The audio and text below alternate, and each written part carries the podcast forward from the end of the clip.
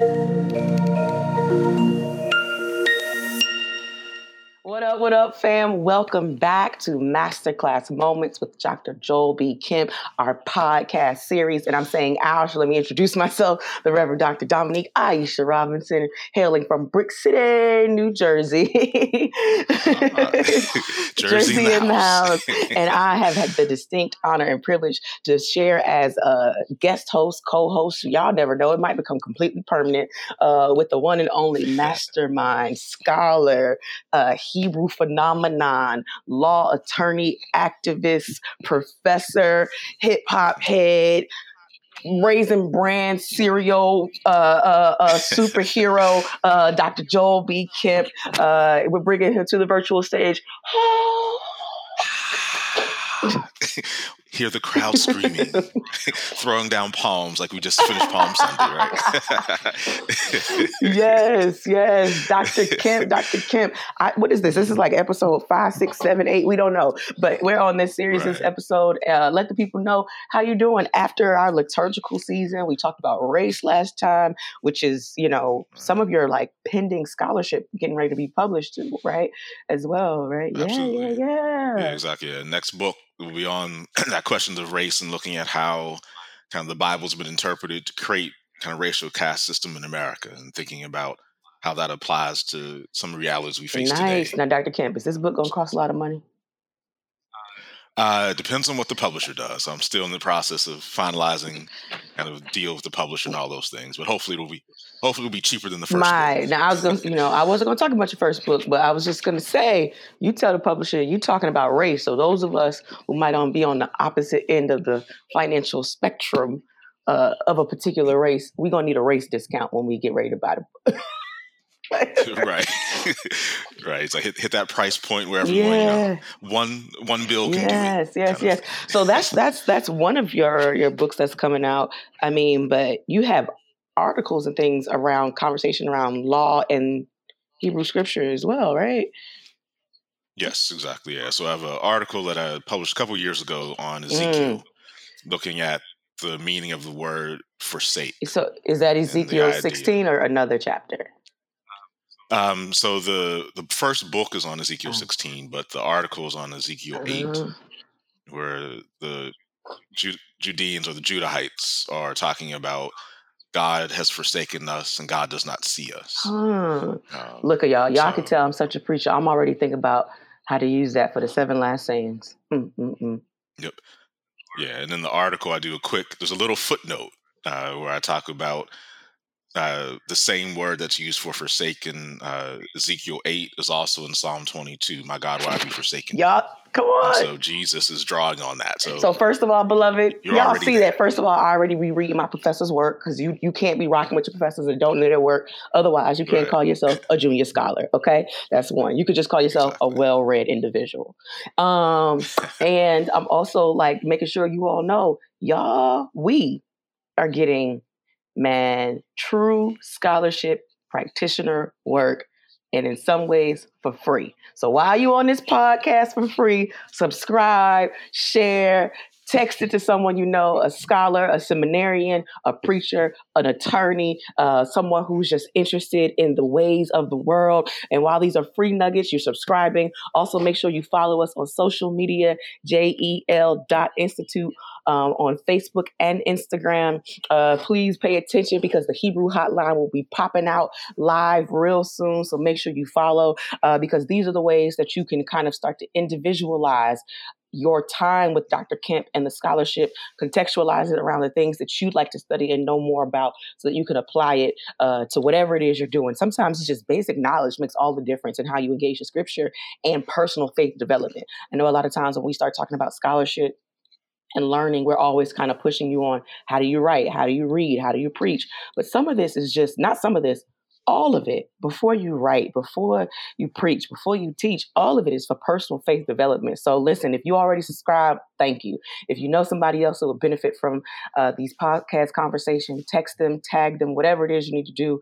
Uh, make sure you do that and make sure you follow and pay attention because the website's going to be popping with all per, like great details for you to know how to become uh, get connected to the Hebrew hotline.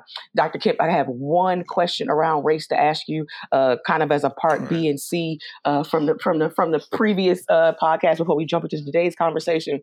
Uh, as people look at the New Testament text and they they make sure or they try to talk to us about not being anti-Semitism, like to not have anti-Semitism. Is there anything similar or parallel to that as we look at the Hebrew scriptures? Um, you get it in sort of the the inverse way, right? Which is the ways in which the kind of Judean or Israelite community will view other communities.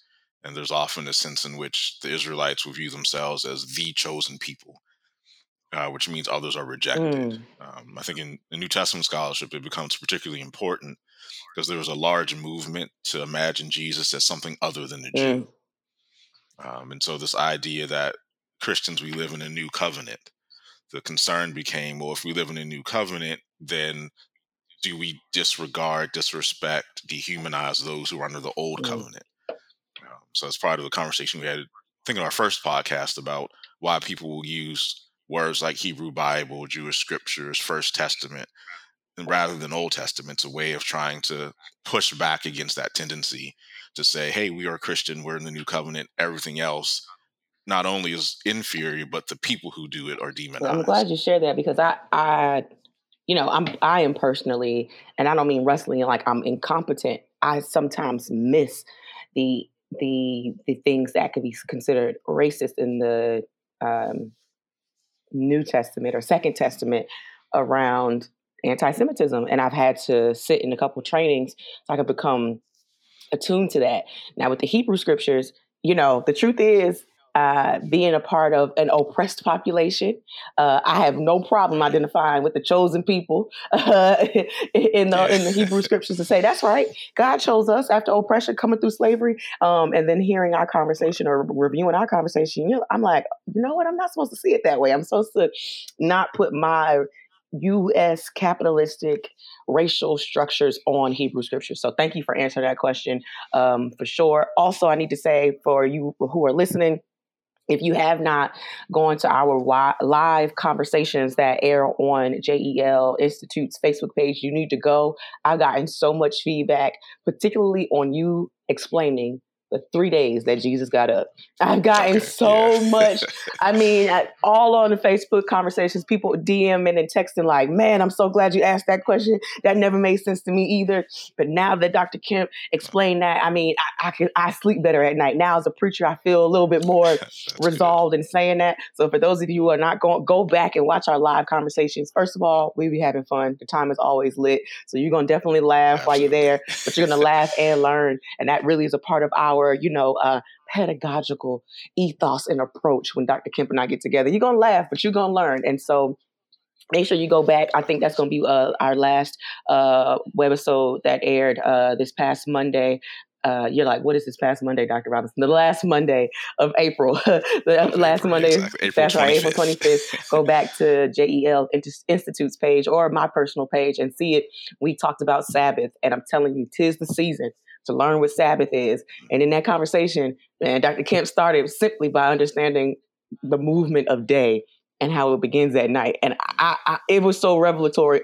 I'm still sitting with it right now. I'm like, mm, I can't wait till the new day begins today when the sun starts to go down. That that's the weekend, the Sabbath. Exactly. So thank you for that. Now, beloved, this podcast is dropping right before Mother's Day um, for people who are listening, for the preachers who are tuning in. And so it's our hope and desire that our conversation today gives you uh, some tools or some thoughts as you begin to prepare your sermons uh, for Mother's Day, or maybe you already have. And, um, you know, looking to, to kind of bolster in some ways. Here's our disclaimer. Here's our disclaimer. We recognize that Mother's Day is not always a happy and or peaceful day for everybody. We recognize um, that uh, uh, motherhood is not solely connected to, to women who have physically birthed children. We know that all types of people, inclusive of men, mother. Um, we recognize that there are mothers without children, and you are still a mother. We recognize that there are children whose mothers have transitioned, and you are still being mothered. There are still opportunities where you are being mothered. And we recognize as professors and mentors that between mentoring, that's mothering, uh, nurturing, uh, that both men and women and non-binary individuals can do can do the work of mothering. So we just want to say that up front before we begin our conversation. We don't want anybody to feel um, that we're excluding them because we're we're not. We we we both come from very uh, different and complex backgrounds around what it means to understand mothering, and so we are not discarding or disregarding anyone in this conversation. We'd love for whomever you are to connect with us and just hear us. Um, and again, if you have questions, critiques, concerns, share it with us. We definitely would love to pick back up and respond to whatever it is. So, Dr. Kemp. Yeah, absolutely. Yeah, just yeah. one quick thing to say in terms of that, of, of understanding that sometimes when I talk with students, I, instead of using motherhood or fatherhood, I often use the idea of what does it mean to mentor or disciple mm-hmm, someone. Mm-hmm. Right, that all of us have people who are more experienced, who have greater wisdom, who take the time to share that with us. And at some most basic level, that that teaching moment, that companionship, is what we need from those who are before mm-hmm. us. And so it's kind of, as you said before, while we often think about mother as literally the person who gave us birth, you know, without getting too churchy, there are a lot of kinds of birth beyond just the one biologically. And so we want to honor all of those who have helped give birth to us and continue to give birth to us as we go through our journey. Yeah, I know you ain't want to get churchy, but I had to say amen on that. I had to, I had, I had to say amen on that. I had to say amen on that. So Dr. Kemp, Dr. Kemp, man, I know your yes. mom has been a part of your life, um, has been an amazing mom. Tell us what was this sounds. I know y'all gonna laugh. This sounds so backwards for me to say instead of asking the mother, "What was your favorite gift?" Kemp, Kemp, what was the your favorite right. gift that you gave your mom? yeah, uh, it's interesting. the The one that comes to mind um, actually kind of falls in between Mother's Day and Father's Day because it was a graduation mm-hmm. gift that mm-hmm. I gave. So um, when I graduated from law school, um, had had a job with lined up, you know, finished law school, you earn a decent amount of money. So, which is not true when you finish undergrad, oftentimes. Um, so, for the Mother's Day slash Father's Day gift, because it fell, graduation fell in between, uh, I got my undergraduate degree framed, and in it I put um, Psalm 86, I think it's verse 17, uh, which the King James, which I think was the version I gave them, was something like, Show me a token for good, that those who hate me may see it and be ashamed. For you, O Lord, have helped and comforted me. Um, and so I gave that, uh, my Harvard college degree, to my parents um, because we had gone through a lot of stuff, including being homeless at one point.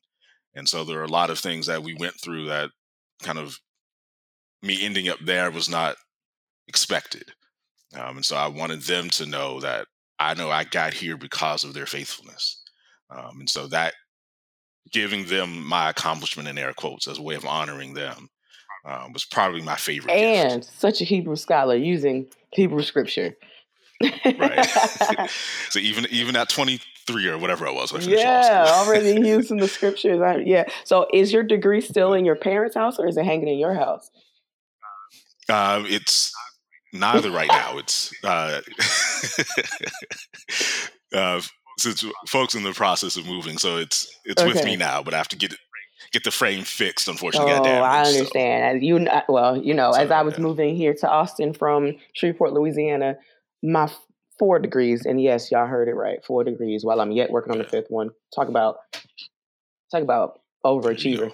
Um, two of them got damaged, and when I went to get them replaced, the frames didn't exist anymore, so I had to get all four of them uh, redone. So yeah, yeah, yeah. I have always found it so. I don't want to say like endearing and or loving when I've walked into uh, someone's house and their children's degrees were there. I'm like, oh, come on, communal communal degree earning thing. Absolutely. So, beloved, listen, um, Dr. Kemp knows this. I have had no shame in doing this as a part of my testimony. My biological mother and I have an estranged relationship. Um, while I believe that uh, she has the potential to be an amazing mother, uh, I don't know if she's ever tapped into it. I think she did the best she could with me when she had me. Her best simply wasn't healthy enough for me to thrive. And so I actually was raised by my grandmother's, um, her mother, and my stepdad's mother, who was the founder of the church I grew up in. And, so we never said step nothing. She was my grandmother. And so my two grandmothers raised me and they both transitioned uh, while I was in uh, high school and in seminary. And so God, I believe, blessed me with another community of people who were nurturing and mothering. Um, and right now and forever, the Reverend Dr. Teresa Fry Brown is uh, like the the the mother figure I have in my life uh, that has just certainly been you know all things mothering um, inclusive of like uh you know put me on punishment as an adult. I don't know what that looks like anymore but it happens beloved. It happens. Um, so one of my favorite gifts uh, there are two things that I gave her, or we, because she has a daughter, a biological daughter, her only biological daughter, uh, Dr. Veronica Nadine Perry, who, just because it's the podcast, I got to right. give a shout out, just exactly. had her first baby. Jonathan David um, Perry, um, who we lovingly call JD, and and Dr. Key, Dr. T is called Fab G. For those of you all who watch. Cinderella with uh, Billy, you see where that came from. But if you know Dr. Fry Brown, exactly. she's going to be Fab G. Trust it. Trust just, just Fab G. Um, and who this year is celebrating her first Mother's Day. Uh, as a a biological mother because she certainly has done mentoring and mothering. And so uh, veronica and i gift her mom together a lot because uh, we got to put all our coins together. That's the other thing right? When you when you got siblings you like we got to share this cost. But uh, there are two gifts that i really really uh, like that we gave her. The first one like you said, wasn't necessarily a Mother's Day gift, but it was a Mother's Day gift. Her birthday is in April, so it's so close to Mother's Day. Um, last year when she turned 70 veronica and i took her to cancun. We took her on a trip um, and but in light of that we also were able to get 70 people to send greetings in this video and in the video that we created is where we also shared where we were going. So you know we kind of shared the video and in it it said like pack your bags we're going to cancun. And we went for the week for her birthday and so it was really good to you know, feel like, like you said, you could pay for something that they can enjoy and love. And so I totally appreciate that. And then, uh, I wouldn't say happenstance, I would say providentially. I think the Lord did this last year as well. Um, or maybe I could say it was this year. Yeah, no, no, it was last year because we went to Cancun, we came back, and this was a real actual Mother's Day weekend. I received a call Mother's Day weekend to accept my job at the Samaritan Southwest. And I think it did Dr. T just as much good as it did me because she felt like she, and I feel like she had poured so much into me becoming who I am today as a preaching professor for her to actually see it come to fruition um, and to receive the call on Mother's Day. And we were just talking about what we're doing this year. And uh, we couldn't remember what we did last year. All we remembered is me getting the call to get the job. So, uh, so those have been some of my favorite gifts. But like you said, Dr. Kemp, sometimes the best gift is just time um, being able to spend time with people we love is, is becoming more and more important. We learned that during the pandemic like no other lesson. Exactly. And I think it's always beautiful when like the gifts that matter aren't the things that you can spend, but the things that kind of give you life. And so certainly for for me, kind of seeing the joy that a parent gets when they see a child yeah. do well. Like that's the kind of thing that's that's truly yeah, priceless. Yeah, so. so you get that degree. They like with the scripture. I'm gonna have to use that scripture. I'm gonna have to use it this year. I don't know what I'm just use it. use it somewhere in the card. So as we talk about motherhood, particularly biblically and within the Hebrew scriptures, we find that it is just as complex as our day to day lives. Mm-hmm. Right? We we find that. Um, the estrangement, the beauty, the complications, the fertility matters all show up in the Hebrew scriptures. Absolutely, yeah. And there's it literally starts from the very oh, beginning, oh. right? If you where are we? You know, if you so we can start with the literal first mother, Eve. Okay. Right. And so, you know, kind of in Genesis, the story is familiar uh-huh. to many in terms of the the first person who gets created is eventually is named Adam then his Hebrew, the word is Ezer, but it gets translated in English as your help, mm, help mm-hmm. meet. Um, she eventually gains the name Eve, right? And so, and her name, right, Chava in Hebrew, um, deals with this idea of living, of being. Right? And so, what's always striking about this is right that she gets her name after the so-called fall, right? So after they've eaten from the forbidden fruit, then after that is when she is called Chava, the mother of all living. So there's this interesting, as you put it, complicated background where motherhood is first invoked in the shadow of the loss of something. Ooh, we. Um, so how do we then think about yeah. that um, in framing motherhood, framing discipleship? Mm. And you know, since we just finished holy season, right? This framing of life against the backdrop of sin and death, of mm. loss. It's part of the Christian story. Wow, wow, eh, wow. So I, I, you know, I definitely never thought about this backdrop of loss in all of the various ways. Um, and as a person who has not had biological children and have no has no interest in having biological children, um, I find myself uh, encouraging or trying to encourage, be present and support many of my female friends who have become biological mothers. And you know, one of the things that we don't even like to always talk about is their first um, like their loss around a sense of control of their own bodies. you know, really there's that. And, and that's for a prolonged period. That is not just, as you know, during the pregnancy piece, is afterwards when you're nursing and you're trying to quote unquote get your body back and you're moving in the energy and you know, all those things. Um, and then also really, you know, no shocker, most of my friends are type A persons like me, uh, who, uh, you know, we wouldn't say we, are control freaks. We would say we're determined and organized, uh, where they then have this loss of sense of control over scheduling and and and energy levels, things that they were so accustomed to. Uh, and I have found myself trying to be that friend to say it's okay, like it, like it is okay, because the gift that you've prayed for, you have now this child so the control that you might have had over other things, I'm sure it'll be restored. I'm sure it'll come back.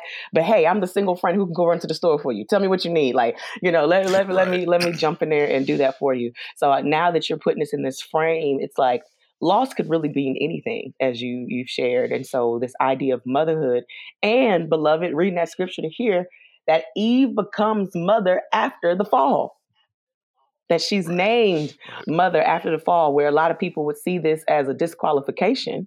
Um, and and and we all know we won't talk about that today. This complicated past about how people blame her for the fall and why the snake right. spoke to her and how what where was she when she gave her fruit to Like all we we know, we know, we know. Y'all got y'all, some of y'all want to get to heaven and talk to Eve directly. I, we get it, we understand. but there's this thing of even with all the complications or complicated thoughts you have around her identity, the fact that she is still the first mother of the Bible, the entire Bible.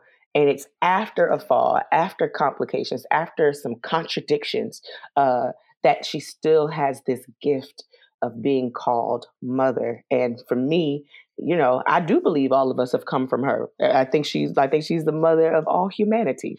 Uh, I do, I, I absolutely do believe that. And you know, I got questions around that too. I'm like, man, it was a, there was a lot of incest to develop into all of humanity, but that's right. conversation for another day. Um, yeah, exactly. That, that'll be for season two. Season two, y'all. We got we got to unpack. You know, we got to ask Dr. Kemp where were the dinosaurs, and we got to ask him how all these people just slept with all their cousins. It's just too much. It's two brothers. And, I'm like, if it was Cain and Abel, right. where were the other sisters? It's too much, y'all. We're gonna talk season two. Season two. Um, so so Eve, yeah. Eve, Eve, Eve, and Dr. Kemp, like is there anything in particular we should really if if we decided to preach Eve, other than the fact that she's named mother after the fall, is there anything else you think we should highlight or or, st- or study a little bit more around Eve? Yes, in terms of picking the context of thinking about motherhood and what that means. To me, one of the things I love about scripture in general, the Hebrew Bible in particular, is that it doesn't hide the complexity, it doesn't hide the messiness. Right? So the first mother gives birth to two sons, one of whom kills the other. Right?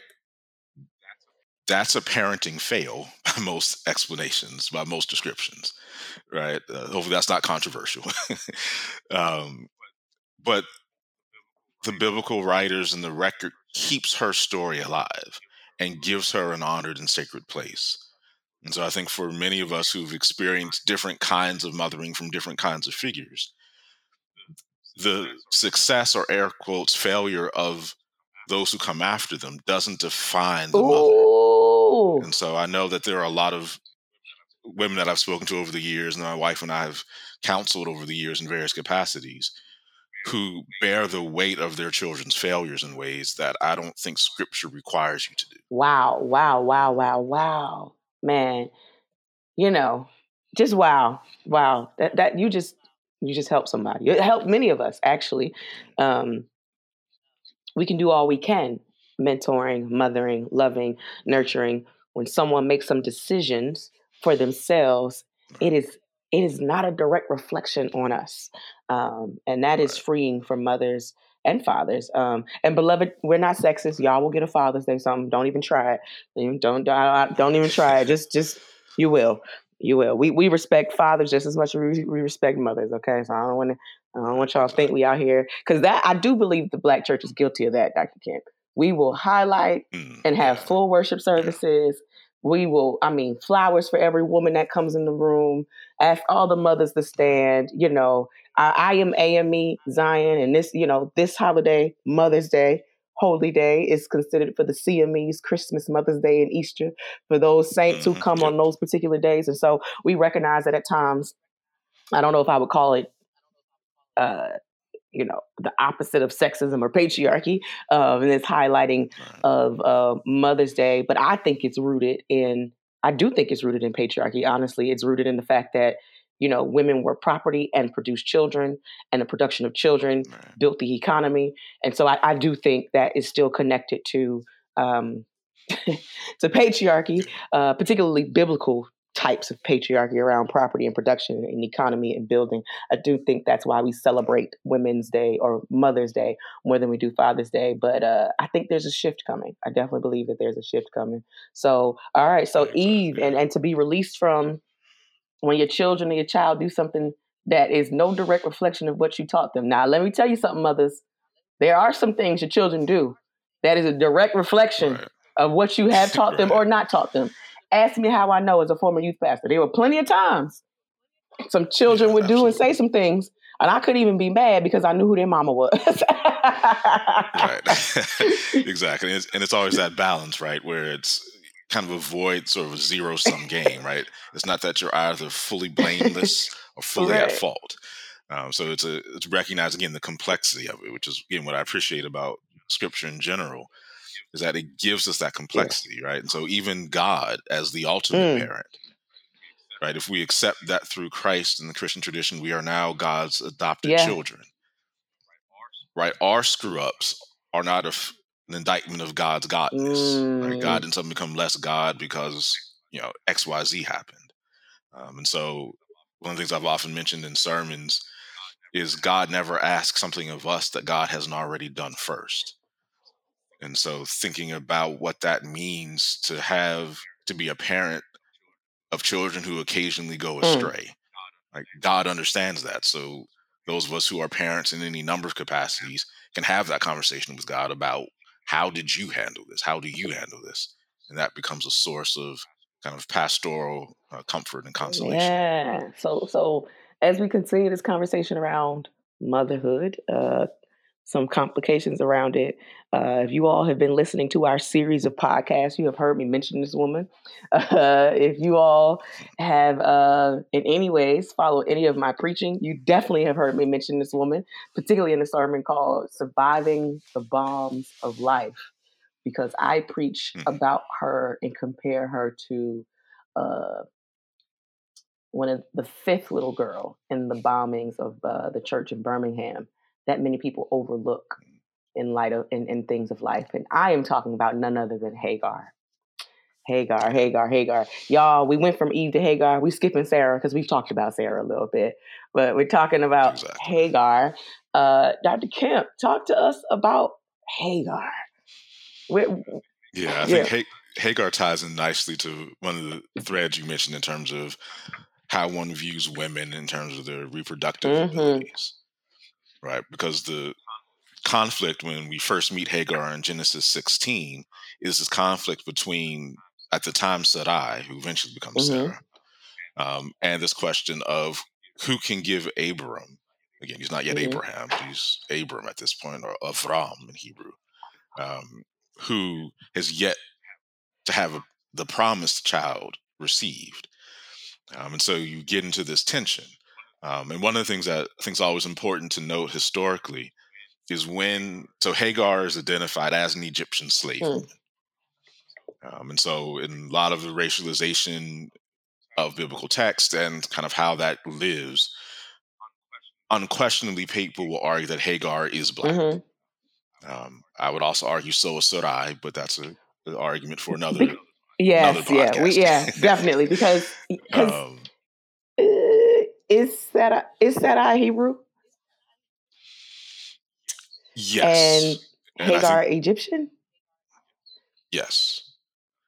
Uh, and part of what I have argued in different contexts is that for the ancient Near Eastern world, right, they make distinctions along ethnicity or nationality, like we talked about in our uh, podcast, last podcast. But the kind of racial connotations that kind of the Western world has applied to the Bible, almost everyone in the Bible would qualify as BIPOC, at least at this stage. That's stage. right, BIPOC. Tell the people of God what BIPOC mean, just in case, just in case they think you're talking about Tupac's Right. brother. Right. Who's also in Mexico, right? right. So it's an acronym that gained popularity the last handful of years to try to designate kind of non-white populations um, by emphasizing kind of black, indigenous people of Mm. color. Um, then there are various modifications of that to try to acknowledge the particularities of each subset that's Mhm. covered. Um, but basically, as I would say it in class, right, these are not Swedish people walking through the biblical world. So the stereotypes of blonde hair, blue eyed, like that's just not what's happening in the Mhm. Bible. Um, no shade to our blonde hair, blue eyed brothers and sisters, but that's not what the text is about. Um, so that's part of what kind of what gets lost in some sort of translations Mhm, at times. Um, so again, so we have this moment where Hagar um, is sort of Sarah's slave or handmaid, depending on you know how how one wants to translate that. And then Abraham or Abram sleeps with her and she becomes pregnant after Sarai tells Abram, go Mhm. sleep with her. Um, and so again, it, it's a, a messy s- scenario, but you can think about it as you might in our modern context think of surrogacy, yeah. right? That that's that's essentially what is happening here. Is that another woman's womb is being used for the benefit of another woman for their family? Yeah, you know, we can in another podcast we can talk about consent and all that other stuff around it Yeah, because ooh right. wee, just ooh wee. But yes, surrogacy. Yeah, exactly, and I think that's the that's the way the biblical writers are framing it. Um, again, there's as you said, there's other interpretive traditions that we can unpack and talk about how we get to questions of consent and where it's evident. Um, but again, the the cleanest way to think about it, at least for our conversation today, is think about it in terms of Mhm. surrogacy. Um, and so Hagar does that, then there becomes again another messy moment where Sarai and, Ha- and Hagar or Hagar end up having beef. Mm. Um, and in particular, Sarai says, you know, essentially Hagar is, is looking at me with contempt, or she's kind of looking at me Mhm. cross-eyed, kind of things. Um, I don't know if they still say this, but when I was growing up, they said they looked at me like I was short. So I don't know if they still say that or not. if you are Um, short, yes, I'm looking at you like you're short. right. um, but the you know the interesting thing, one of the interesting things there, Hebrew, is that it it's not that Hagar looks at her with attitude or with stankness or anything like that. It literally just means she doesn't look at her with the same level of reverence. How could she? So the No, I mean, Right, yeah, right. but yes, I hear what you're saying. So it, it Yeah. means that Sarai can sense that there's been a loss of respect, or there is, as we, I guess, what we would say today is, you got some bad energy. Usually, you, you know, our vibes are not meshing. So yeah, I mean, and it makes sense. It makes sense. It makes sense. Yeah, exactly. And so then, kind of against all of that, while she's still pregnant, then Sarai throws her out the Mm. house and casts her into the wilderness. And one of the things that you know we've talked about before is the again God's mm-hmm. intervention, mm-hmm. right? That when she's thrown out from everything that she would know and expect to be sources of safety and protection, that's when God meets meets mm-hmm. her and gives her a promise about her child and then provides for them. Yeah. And so it's that, you know, that sense was I think in Psalm 27 or somewhere around there about the mother and father forsaking me, God, you will pick me up mm-hmm, mm-hmm. and you will kind of bear me. And so we see some of that spirit operative here in the life of Hagar. Yeah, and I want to go ahead and give a plug while we're talking about Hagar, particularly since you talk about her being, you know, kind of cast out and homeless in some ways. Uh, Dr. Stephanie Buchanan Crowder, who is currently teaching, I believe, at Chicago Theological Seminary, has a book called When Mama Speaks The Bible and Motherhood from a Womanist Perspective. And in this book, she talks about womanist biblical interpretation and what she's calling womanist maternal thought, how women uh, intertexts with the framework of motherhood kind of at the center. And in it, she gives sermons around mothers. And the first one she gives, Hagar, a homeless mother, hmm. coming from Genesis 16 and 21 verses 8 through 21 and so uh, for those of you who might want to you know pick up something that could be useful um, as you consider conversations around motherhood she gives other women as well rizpah bathsheba mary the canaanite woman and zebedee's wife but particularly with dr kemp's and i's conversation around hagar the fact that we have to be really clear of the fact that like you said she gets banished or put out when she's with child because you go back to her narrative the first time that she she she's out she left on her own she left her home and like you said uh, god intervened sends an angel to have a conversation with her let her know hey you about to have a child he's going to be a wild of a beast is what the angel says and you know you name him uh, ishmael all that jazz but the next time around uh, sarai uh, has her put out and she becomes this homeless mother. And as Dr. Kemp is emphasizing, is like, here she is homeless, without resources, uh, downtrodden, trying to care for her child, who is in his preteens, by the way. Um, uh, or, or, actually, no, he's not. Uh, Isaac is. Isaac is in his preteens when it happens. Um, and she's out there, and God shows up. God shows up God's self. God doesn't send an angel this time. God shows up God's self and provides for her um, and the descendants of Ishmael.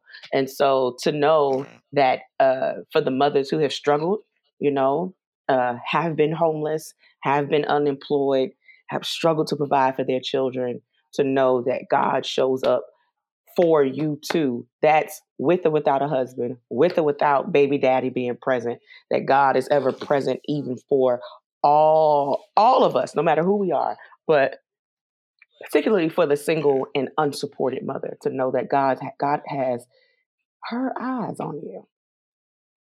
And I think the powerful kind of connection between what you're describing in this the Hagar story in Genesis 16 is that Hagar is given the privilege of assigning a name yeah. to God based upon their interaction, right? And so that God becomes, um, it's often translated the God who yes. sees, right? And we've talked before that in the Hebrew Bible, when God sees, God yes. acts.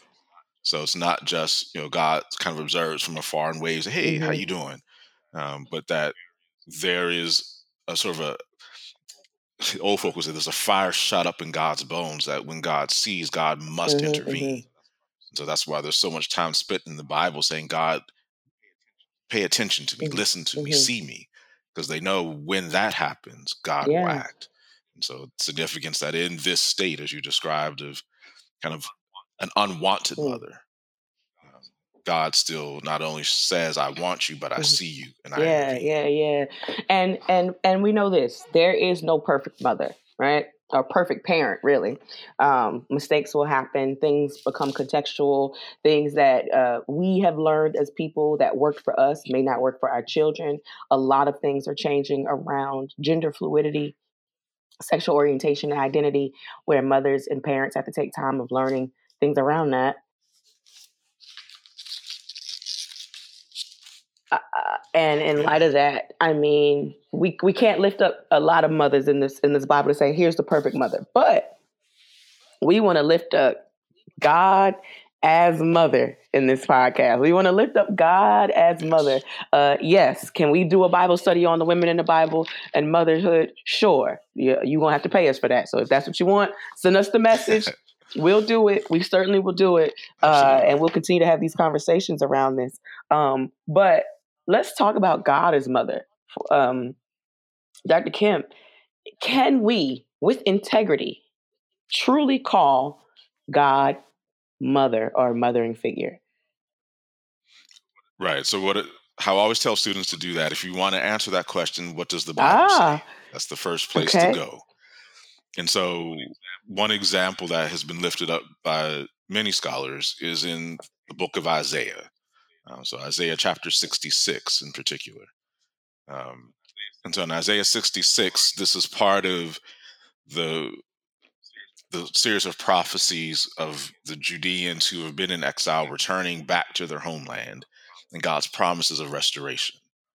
Um, and in the course of that, we get these kind of powerful maternal images starting around uh, verse 7 of Isaiah 66 about God's work in Jerusalem and giving birth to Jerusalem and taking care of Jerusalem's children.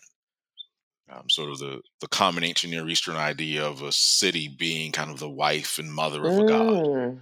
Um, so we see that image. And again, not to mess with your theology too much, um, but that tradition of a God having a wife, that's part of what's behind the New Testament when it argues that we who are Christian are part of the church, which is the bride of Christ.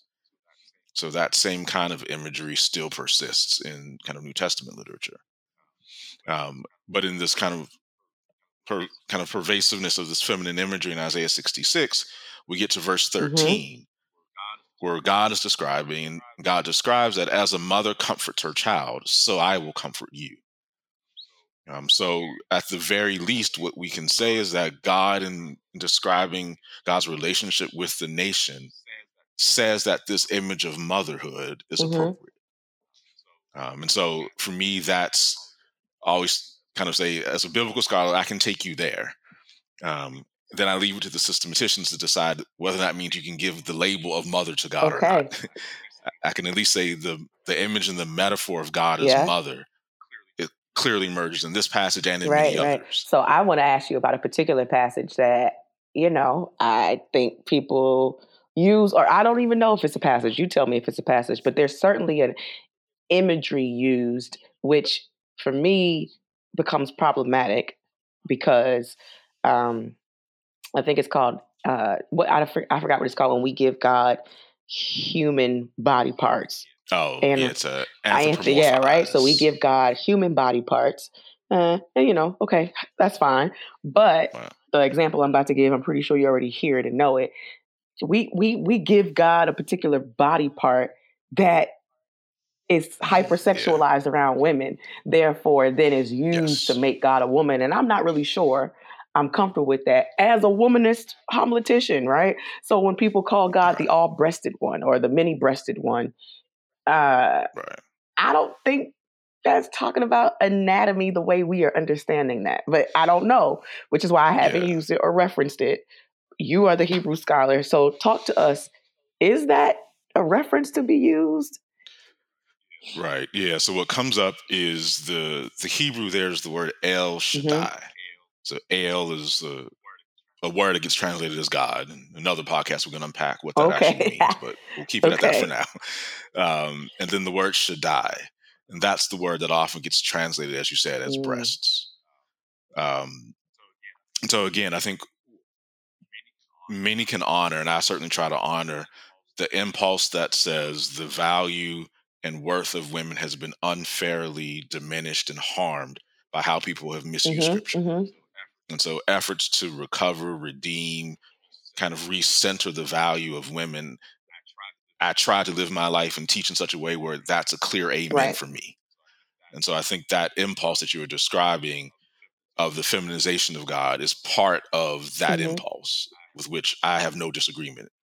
Um, and not only not disagreement, I firmly mm-hmm. support. Um, but comma, mm-hmm. however, right, right, right. Um, or and to be thorough and more responsible scholars, I think, so that the good impulses don't get undermined, there's a question of how far we can make certain mm-hmm. applications. Mm-hmm. Um, from the literature I'm aware of, most would argue that this image of El Shaddai has more to do with geography mm. than with biology. Talk to us. So it's it's as much an image of kind of the god of the mountains, um, right? And I and I joke sometimes with students that you have to imagine some of the biblical writers and some of the kind of ancient Near Eastern historians and others as like 14 year old high school kids, uh, and particularly high school okay. males. Um, and so if you're describing rises and falls in land with large peaks with a valley leading up to another peak leading to another mm-hmm. valley, there are various ways of associating that with uh, physical forms and shapes. right. And so it's most likely a reference to that kind of I imagery. Um, there are some kind of ancient Eastern iconography of female goddesses in which that body part is emphasized as a sign of fertility mm-hmm. and life. So there are some who will try to conflate those okay. two. Um, you know, I think the evidence is it's hard to conclude that it's mm-hmm. possible. Um, but it's harder to make that from the evidence I'm aware of. Um, so William Dever is a scholar who talks a lot about the the wife mm-hmm. of God and those kinds of images. My my. Well, thank you for that. Uh, we have discussed Eve. We have discussed Hagar. We've name dropped Sarah. Uh, we got to God as mother and ways of doing this. Um, I hope that those of you who have listened and will share this will here In essence, what we're saying is definitely take a deep dive into exploring motherhood in the biblical texts. Um, and you know, as a womanist scholar, I, I even challenge you now. This is where you're living on the wild side of finding a way to preach a male uh, who has mothered and nurtured. Um, that I think will hit on so many levels of one uh, kind of uh, debunking the myth that men uh, don't nurture and can't be a mothering figure, uh, which I think comes at toxic masculinity, which we'll talk a bit more as we move towards Father's Day, y'all. Um, and then just kind of highlight that we all are capable of being uh, mothering figures uh, to each other and for others. Um, and so we hope that this podcast is giving you some things to think about. Uh, we've given you some resources. You, you already know. Look up Dr. Kemp on Amazon, all all book platforms and articles and all the scholarly uh, journal platforms. We dropped you a name of uh, Stephanie Buchanan Crowder, who particularly wrote a book around mothering. There are plenty of other Black women who have written around fertility and mothering. Um, yeah, so so dig in, read, preach, share, but create space where everybody can belong.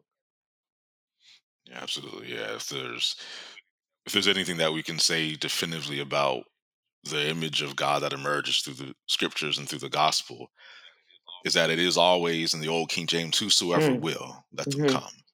And so how do we then create a, a message that underscores God's invitation and what that means for us to come through the door of Christ as Christians? Um, and again, to recognize that the source of all nurturing is God. So, whatever the human instrument is, we honor them, but we ultimately um, recognize the true source and attribute to God. Right? What's the passage? Give to Caesar what is Caesar's, and to God My what is Lord. God's. So, so, Dr. Kemp, as we close out this podcast, I know you always leave us with first of all, just enough light. Uh, but secondly, exactly. secondly, a, a, word to build our Hebrew vocabulary. So, what do you have to give us to, on this day, Doc? Excellent, excellent. Well, as always, I, I have to thank the one and only Reverend Dr. Dominique Robinson, soon to be Dr. Dr. Dominique Robinson. um, and again, for her graciousness and insight uh, for being a part of this first season. so, as always, remember our podcast drop on the first and third Monday of every month. So, on May 2nd, this podcast officially is available to the world. And as always, if you find it a blessing, find it useful, please we ask you to follow us on Facebook and Instagram at jel.institute. Share with a friend, I said, even with an enemy if you think they can benefit as well. um, so, again, we're in a home stretch of season one. So, again, we thank you for being with us and encourage you to continue to join our community and reach out to us with any questions you have or things you want us to follow up on as we go through it. Um, second thing, we mentioned in the live, we're excited that on May 2nd, the Hebrew Hotline will officially launch. Uh, and as uh, Dominique mentioned at the very beginning of our time together today, it's a chance for you to connect with me one on one, to get kind of more in depth exegesis, to think about how kind of it practically applies to your life and your ministry. And in particular, it's been on my heart for pastors as we do this subject on rest. One of the keys to rest is being refreshed in your own spiritual growth, in your own knowledge. And the Hebrew Hotline, I hope it'll be a safe place where you to explore those questions, to learn, to grow, to be reinvigorated. Because uh, often I have a very good friend who talked about it's nice to get a new word, to give a fresh word for God's people. And so part of the Hebrew Hotline is to try to provide a place and space for that. So again, that'll launch on Monday, May 2nd. You can find out more information at www.jel.institute. So www.jel.institute. Then the last sort of thing that's coming for us is we're doing a summer Bible study series, sort of a, a mini master course on the life of Moses. So we give a chance to take a deep dive into few parts of Moses' life. And as always, we want to kind of think about it in its context and then ask how does that apply to us in our daily lives and then our ministerial journeys as well. So keep an eye out for that. We'll be sending some information about that on our website and in our various social media platforms. So look forward to you joining us for that kind of mini master course on Moses uh, starting this summer. Uh, so last, certainly not least, our Hebrew word of the day. Uh, this is probably one that you saw coming since we're doing Mother's Day. Uh, it's only appropriate that I give you the Hebrew word for mother. And the word for mother is aim. Aim. That's the word that means mother in, in Hebrew. So you get aim. Um, and as we've talked about throughout our podcast today, remember that God's love is the source of all love. And if we talked about parents, be it fathers, be it mothers. And in Isaiah 66, God says, as a mother would care for a child, God will care for the nation. So it is on this Mother's Day and in every day I pray that you experience the love of God in a new and real way. And in the truth and power of that love, may you find, as we always like to say, just enough light for the step you're on. Thank you as always for joining us. God bless, and we'll see you next time on Masterclass Moments with Dr. Joel B. Kemp. Música